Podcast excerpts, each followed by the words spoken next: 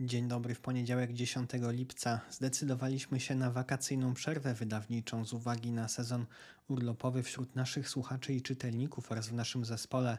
Postaramy się wykorzystać tą przerwę na rozwój podcastu i newslettera, a także business development serwisu, który w reżimie codziennych wydań był nieco zaniedbany. Funkcjonujemy w czasach już pewnego przesytu treści w mediach społecznościowych, więc tutaj trochę musimy wykonać pracy, aby dotrzeć do zainteresowanych naszymi treściami. Mamy nadzieję, że również Państwo nam w tym trochę pomogą. Do tej pory zgromadziliśmy około 6 tysięcy subskrypcji na różnych platformach, głównie zapisów na newsletter. Odsłuchów najwięcej mamy na Spotify, na drugim miejscu jest Apple Podcast, a na trzecim YouTube. Ponad 80% słuchaczy ma ponad 28 lat, ponad 45% ma ponad 35 lat. Według statystyk niecałe 20% naszych słuchaczy to kobiety.